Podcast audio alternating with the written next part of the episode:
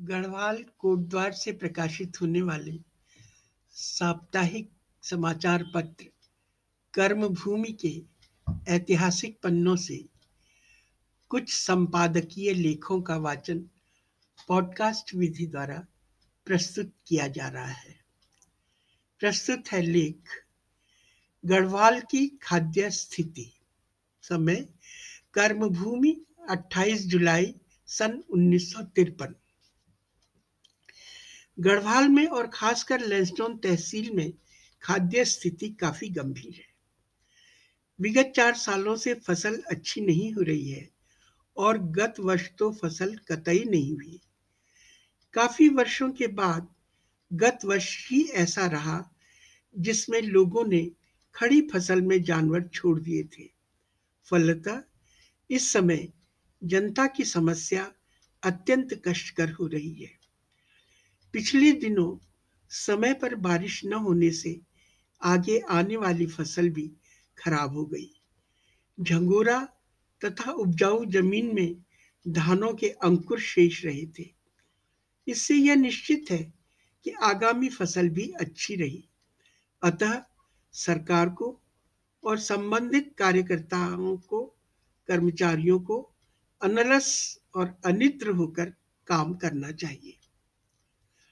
कई स्थानों से भुखमरी घास पत्ते खाने की अफवाहें आ रही हैं। इनमें अवश्य कुछ कुख्यात लोगों का भी हाथ है, जो साधारण घटना को सरकार को बदनाम करने की दृष्टि से अतिरंजित होकर देते हैं। अभी इसी प्रकार की एक घटना पिछली कर्मभूमि में प्रकाशित हुई है। सरकार के प्रति असहिष्णु तत्व जनता में दूर दूर प्रवेश करता जा रहा है। परंतु सरकार तथा सरकारी कर्मचारियों को भी सरकारी प्रतिष्ठा कायम रखने तथा अपनी कर्तव्य परायणता के अभाव में वस्तु स्थिति को दृष्टि से ओझल नहीं होने देना चाहिए।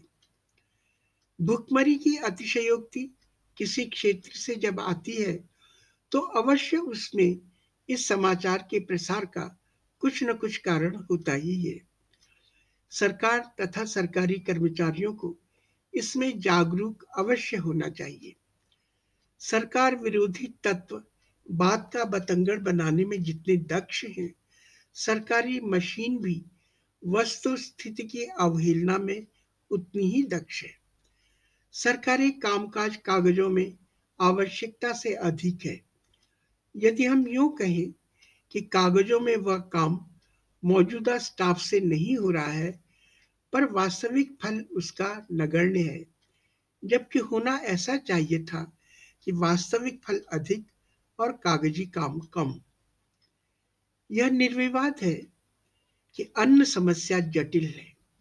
इतनी जटिल है कि लोग लड़ाई के जमाने का पैसा सब खा चुके और अब जेवर बेच रहे हैं।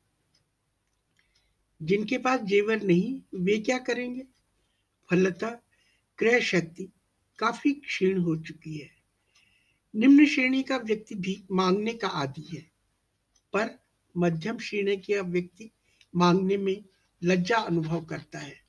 फलतः वह भूखमरी का शिकार होता है और अंततो गत्वा किसी रोग का शिकार होकर समाप्त हो जाता है। बाज बाज मौके पर गाँव वाले तथा अन्य व्यक्ति भी अनुमान नहीं कर सकते कि वस्तुतः इनकी बीमारी का कारण क्या है। प्रत्येक बीमार यो तो भूख से ही मरता है, परंतु बीमार होकर उसका स्वभावता भोजन इच्छा जाती रहती है और वह क्षीण होकर मर जाता है। परंतु काफ़ी बीमार अर्थाभाव तथा अन्नाभाव के कारण ही होते हैं। अतः इस समय कार्यकर्ताओं तथा सरकारी कर्मचारियों को यही देखना है कि अर्थाभाव के कारण दयनीय स्थिति में कौन है और उसको राहत कैसे पहुँचाया जाए।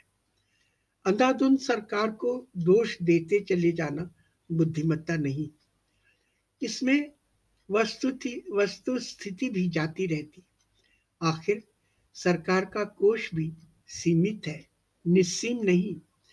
और सरकारी कर्मचारियों को भी सेवक बनकर कर्तव्य भावना से, लगन से काम करना चाहिए। इस समय ज़िले के अभ्यंतर स्थानों में गल्ला भेजने में अवश्य विलंब हुआ है। यह गल्ला बरसात से पूर्व यथेष्ट सब गल्ला गोदामों में पहुँच जाना चाहिए था। तकावी का जो तरीका है, वह भी ऐसा है कि कोई तकावी ले ही न सके या बहुत कम ले सके। कुछ लोगों को जो खरीद नहीं सके या जो तकावी पाने के अधिकारी नहीं निकलते, उनके लिए भी कोई ज़रिया होना चाहिए।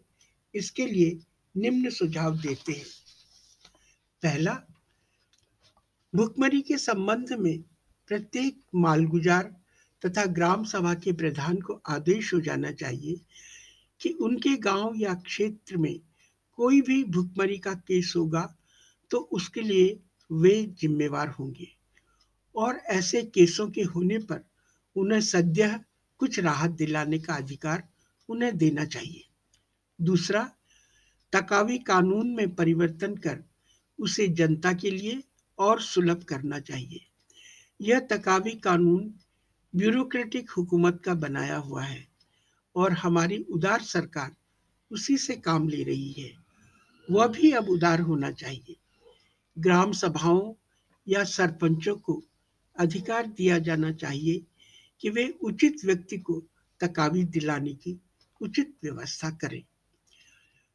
तीसरा, कुछ फंड ऐसा भी होना चाहिए कि जो व्यक्ति ज़मीन जायदाद वाला न होने से तकावी नहीं ले सकता है और श्रम कर सकता है, उसे समय पर श्रम कराने की गारंटी पर तकावी दी जानी चाहिए और समय पर उसे उचित पारिश्रमिक के रूप में वह तकावी वसूल की जाए।